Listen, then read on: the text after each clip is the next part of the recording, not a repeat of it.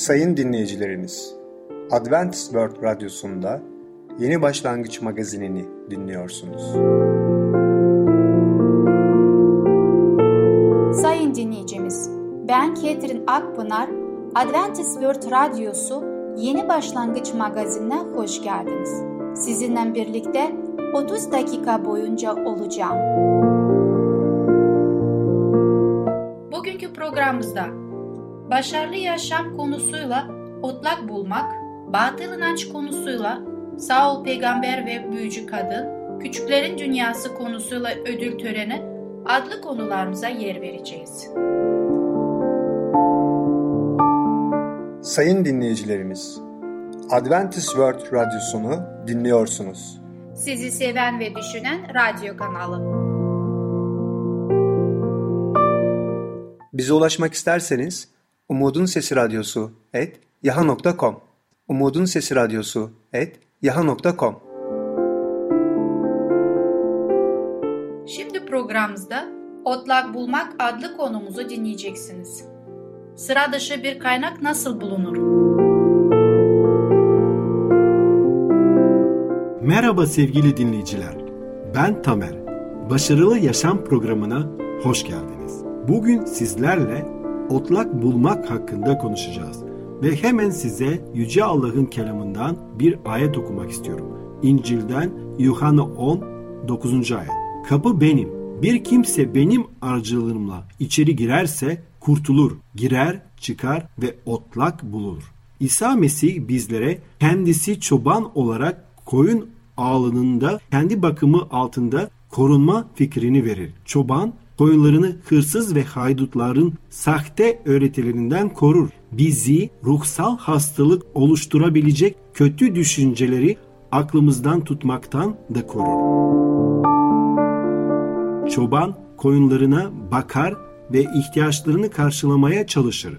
Onların ağızlarına zorla yiyecek tıkmaz. Bunun yerine onları otlak bulmaya götürür. Mezmur yazarı Davut peygamber bize beni yemyeşil çayırlarda yatırır der. Bu da oradaki otların yeşil ve tadının iyi olduğunu ima eder.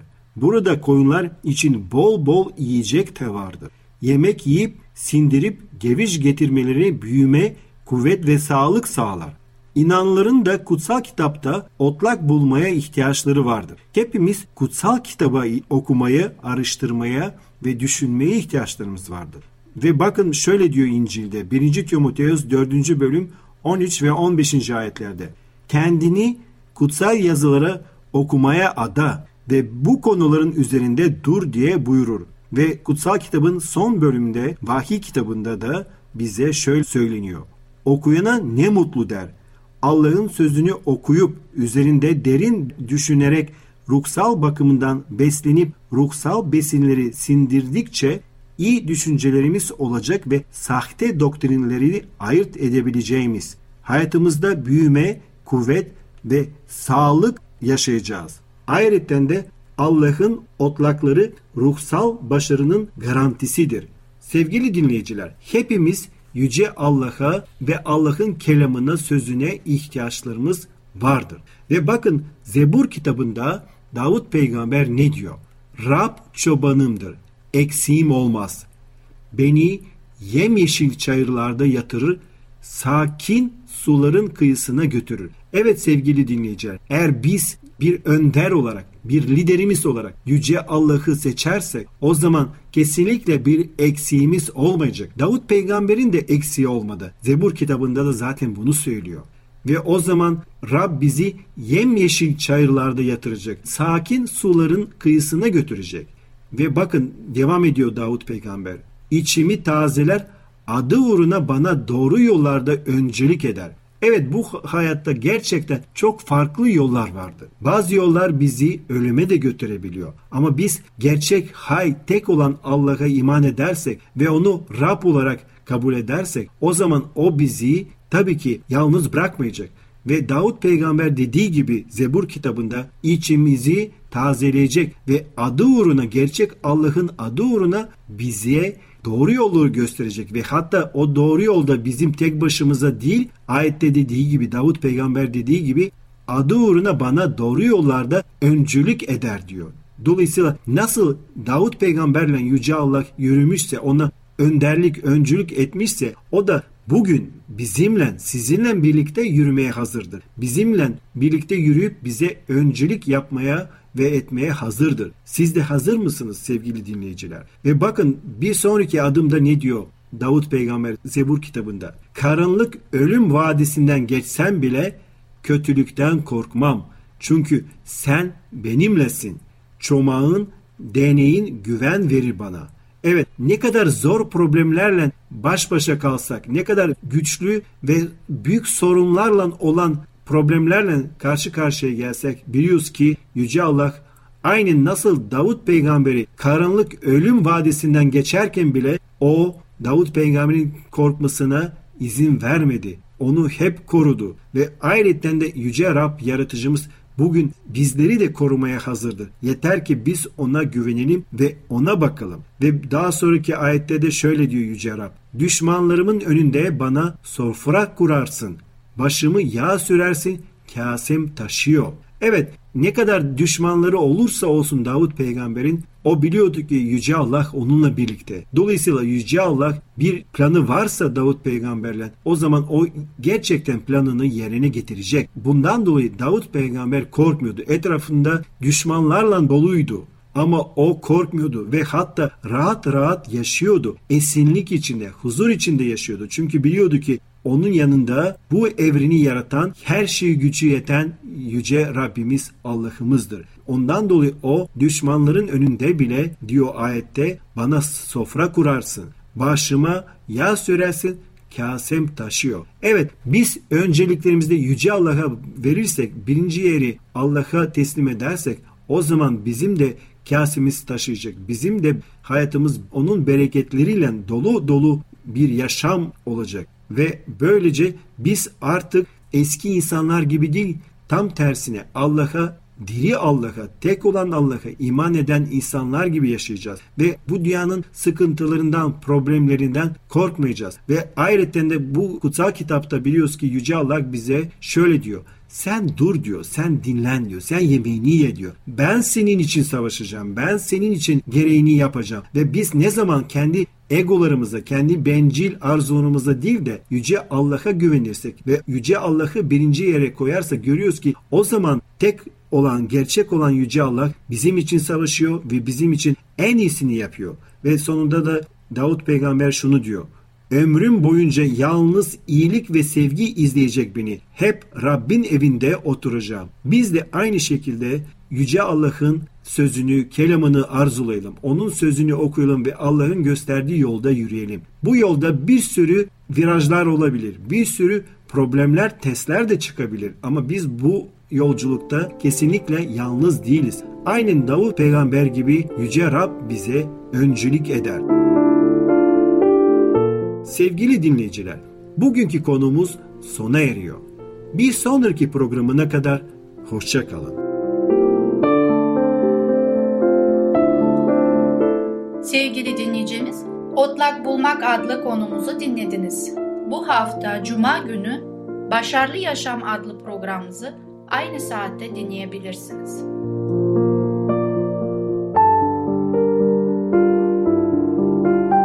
Sayın dinleyicilerimiz, Adventist World Radyosunu dinliyorsunuz. Sizi seven ve düşünen radyo kanalı.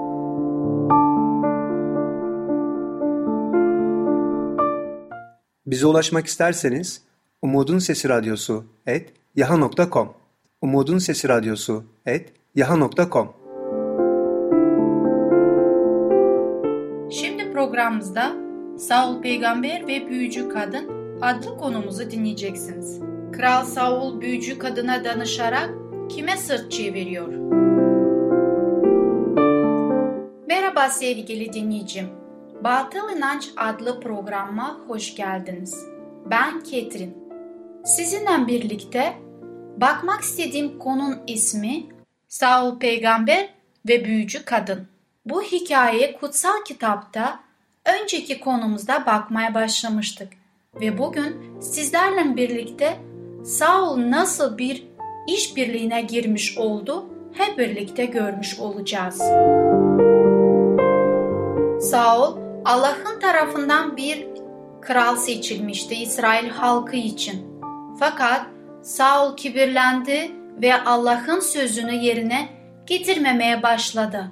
Ayrıca onunla konuşan peygambere de zarar vermiş oldu.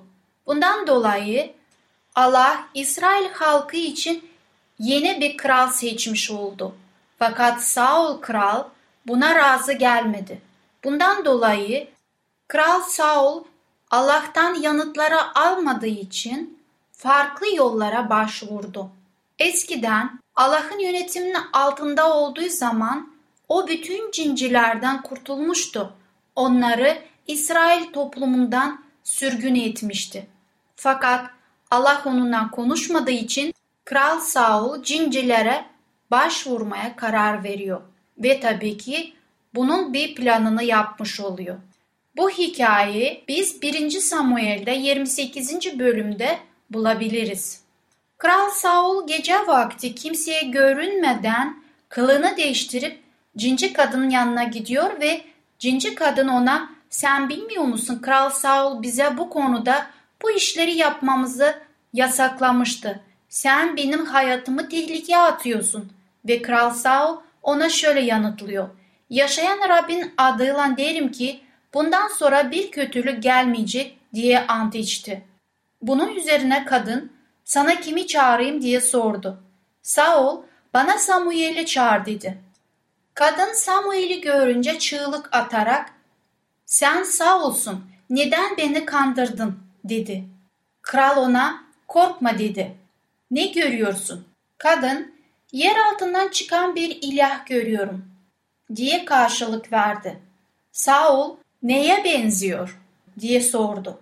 Kadın cübbe giymiş yaşlı bir adam yukarıya çıkıyor dedi. O zaman Saul onun Samuel olduğunu anladı.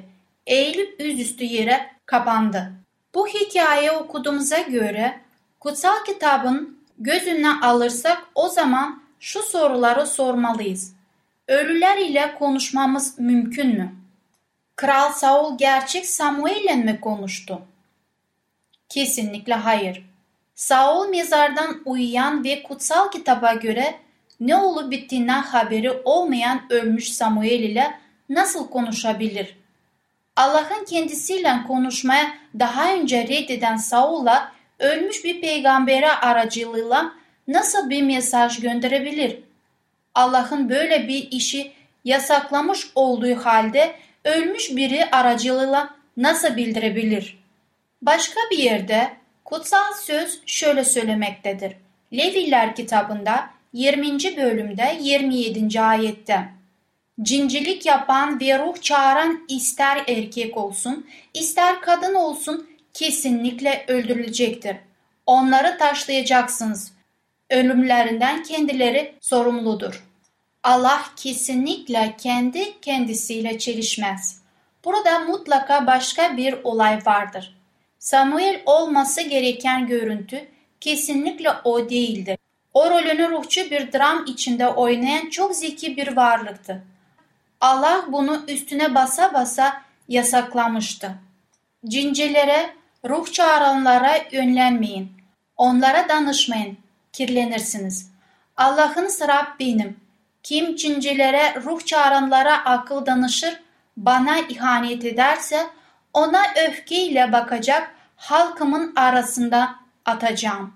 Leviller'de 19. bölümde 31. ayette ve 20. bölümde 6. ayette bu sözleri bulmaktayız. Hikayemizi okumaya devam edecek olursak orada şunları görmüş oluyoruz. Samuel Saul'a neden beni çağırmakta rahatsız ettin dedi. Saul büyük sıkıntı içindeyim diye yanıtladı. Filistiller bana karşı savaşıyor ve Allah da beni terk etti.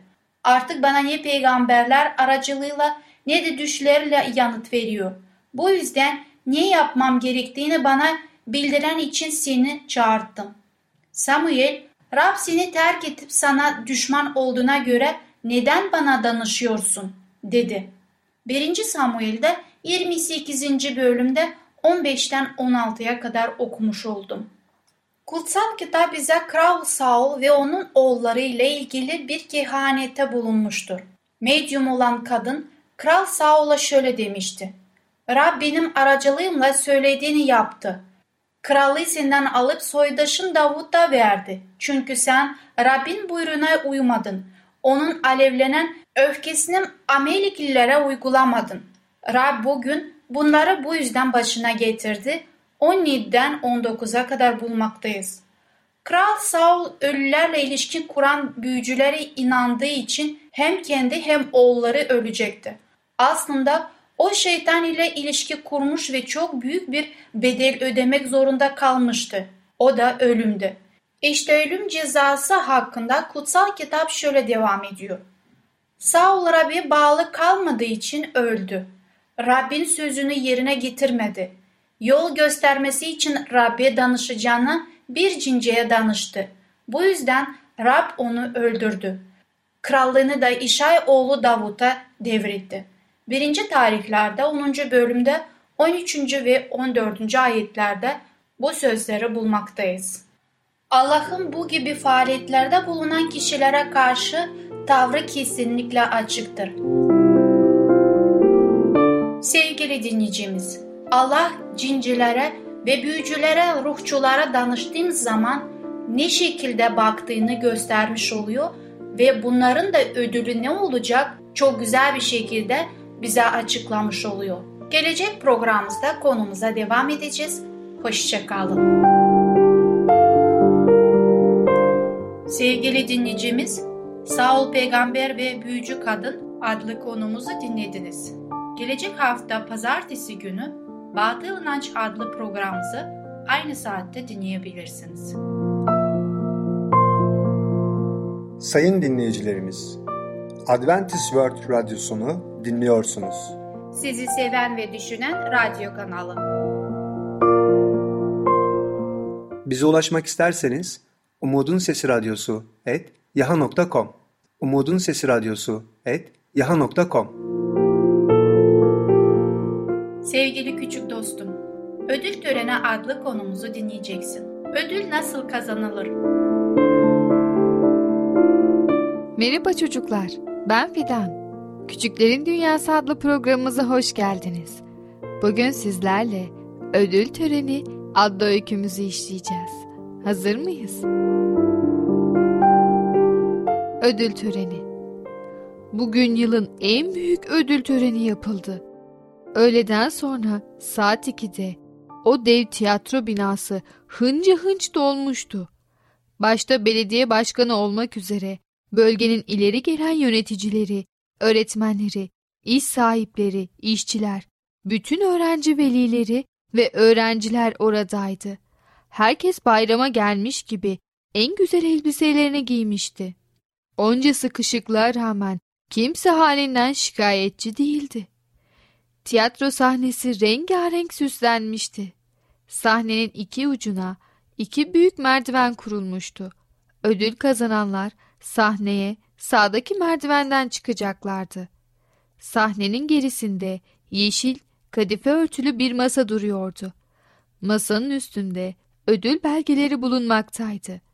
Öğretmenler ödül alacakları sıraya sokmaya çalışıyorlardı. Bazı anne babalar da sahneye çıkacak çocukların saçlarını, yakalarını ve kravatlarını düzeltmekteydi. Bir ara Garoni'nin o kocaman sevimli yüzünü gördüm. Yanında her zamanki gibi omzuna yaslanmış kambur Neli vardı. Az ötede bayguş gagası gibi burnuyla bakkal Garofi ödül listelerini topluyordu. Mutlaka bu listeleri paraya çevirecek bir planı vardı. Üçüncülük ödülü kazanan oduncunun oğlu bugün her zamankinden değişik giyinmişti. İki çeyrek geçe bando çalmaya başladı. Aynı anda vali, belediye başkanı, il eğitim müdürü ve diğer ileri gelenler sağ merdivenden sahneye çıkıp halkı selamladılar. Sonra sıra ile sahnenin önündeki kırmızı protokol koltuklarına oturdular. Daha sonra salondaki 3000 kişi hep bir ağızdan milli marşımızı söyledik. neler olacağını merak ettiğim bir sırada hiç beklemediğim bir manzarayla karşılaştım. İkinci sınıf öğretmenim gür sesiyle 3000 kişiye şöyle seslendi. Şimdi İtalya'nın tüm bölgelerini temsil eden 12 öğrencimizi ödül belgelerini vermek üzere sahneye çağırıyorum. Gazeteciler iki gün önceden 12 bölge temsilcisinin hikayesini yazmış olduğundan salonu dolduranlar merakla bu şanslı çocukları bekliyordu. Bizim okulun temsilcisi her zaman siyahlar giyen kalibriyalı çocuktu. Çok mutlu görünüyordu. Öğretmenimiz her seferinde hangi çocuğun nereyi temsil ettiğini seyircilere açıklıyordu. Sıra başarı madalyalarının ve belgelerinin dağıtılmasına gelmişti. Ödül kazananlar sıra ile protokolde bulunan beylerin önünden geçiyorlar. Onlar da ödül belgelerini ve madalyalarını vererek onları kucaklayıp öpüyorlardı. Sıra bizim okula geldiği zaman çok keyiflendim. Sahneye çıkanların çoğunu tanıyordum. Önce temiz giyimli Koretti geçti. Kim bilir buraya gelmeden önce sırtında kaç kilo odun taşımıştır. Belediye başkanı ona ödülünü verirken alnındaki çiziğin ne olduğunu sordu. Mutlaka bir odun kıymığı batmıştır. Onun arkasından parlak denizci elbisesiyle Derossi geldi. Altın sarısı saçları ve zarif yürüyüşüyle protokoldeki bütün beylerin dikkatini çekti. Hepsi tek tek onunla konuşup sorular sordular. Öğretmenimiz Robetti'yi çağırınca yüzlerce çocuk onu ayağa kalkarak alkışladı. Kahraman çocuk sahneye koltuk değnekleriyle çıktı. Belediye başkanı ödülünü verirken onu alnından öptü. Sonra koltuğun arkasında duran defne dalından yapılmış küçük bir çelenge aldı, koltuk değneklerinden birini astı. Salonda yaşa, bravo sesleri yükseldi. Ödül töreni bitince sahnenin önündeki müzik korosu milli şarkılar okudu. Arkasından vali ve belediye başkanı birer birer konuşma yaptılar. Belediye başkanı öğretmenleri göstererek sizler için çok çalışan, kalplerini size açan, sizi eğitip bu ülkeyi faydalı gençler olarak yetiştiren şu güzel insanları selamlamadan buradan ayrılmayın dedi. Bütün öğrenciler ayağa kalkıp öğretmenlerimize el salladık. Onlar da ellerini sallayarak bize karşılık verdiler. Evet çocuklar, bugünkü hikayemizin sonuna da yavaş yavaş geliyoruz. Bugün ne öğrendik? Enrico ödül törenine katıldı öyle değil mi? Bizim de okullarımızda çeşitli ödül törenleri oluyor öyle değil mi? Sizler de güzel ödüller alıp ailenizi sevindirdiniz mi? Bence şimdiye kadar almadıysanız Enrico'nun hikayesinden sonra gayretle çalışıp bir ödül almak için çalışabilirsiniz. Ailelerin ne kadar mutlu olduğunu gördünüz. Sadece aileler değil, öğretmenler de çok mutlu oldu. Evet çocuklar, sizler başarılı olursanız hem aileniz, hem öğretmeniniz, hem de etrafınızdaki arkadaşlarınız hepsi sizinle beraber mutlu olacak. Bu yüzden evet ders çalışmak çok sıkıcı gelse de biraz gayretle bence bunu başarabiliriz. Zorlukla ders çalışan arkadaşlarımızı düşünüp bizler rahat rahat evlerimizde kolayca ders çalışmayı öğrenebilmeliyiz. Sadece ödül değil, daha başka şeyler de öğrendik. Arkadaşını kurtaran çocuk da ödül aldı değil mi? Evet çocuklar, biz de arkadaşlarımız için iyilik yapmalıyız. Onları gerektiğinde zor durumlardan kurtarmalıyız. Bunu ödül almak için değil tabii ki. Öncelikle arkadaşımız, sonra da kendimiz için yapmalıyız. Böylelikle hem toplumun, hem ailemizin, hem de herkesin beğenisini kazanmış, güzel çocuklar olmuş oluruz. Evet çocuklar, bugünlük konumuz bu kadar. Bir sonraki programımızda görüşene kadar kendinize çok iyi bakın ve çocukça kalın. Sevgili küçük dostum, Ödül Töreni adlı konumuzu dinledin. Bu hafta Cuma günü Küçüklerin Dünyası programı aynı saatte dinleyebileceksin. Sayın dinleyicilerimiz, Adventist World Radyosunu dinliyorsunuz. Sizi seven ve düşünen radyo kanalı. Bize ulaşmak isterseniz Umutun Sesi Radyosu et yaha.com Umutun Sesi Radyosu et yaha.com Sevgili dinleyicimiz, programı şu sözlerle bitirmek istiyorum. Her zaman sevinin, sürekli dua edin, her durumda şükredin. Çünkü Allah'ın Mesih İsa'da sizin için istediği budur. 1. Selanikler 5. bölümde 16'dan 18'e kadar. Sevgili dinleyicimiz, gelecek programımızda yer vereceğimiz konular Kısa bir dua, imanın iyileştirici gücü, kırmızı biber sarması. Bugünkü programımız sona erdi. Bizi dinlediğiniz için teşekkürler. Bir sonraki programa kadar görüşmek dileğiyle. Hoşçakalın.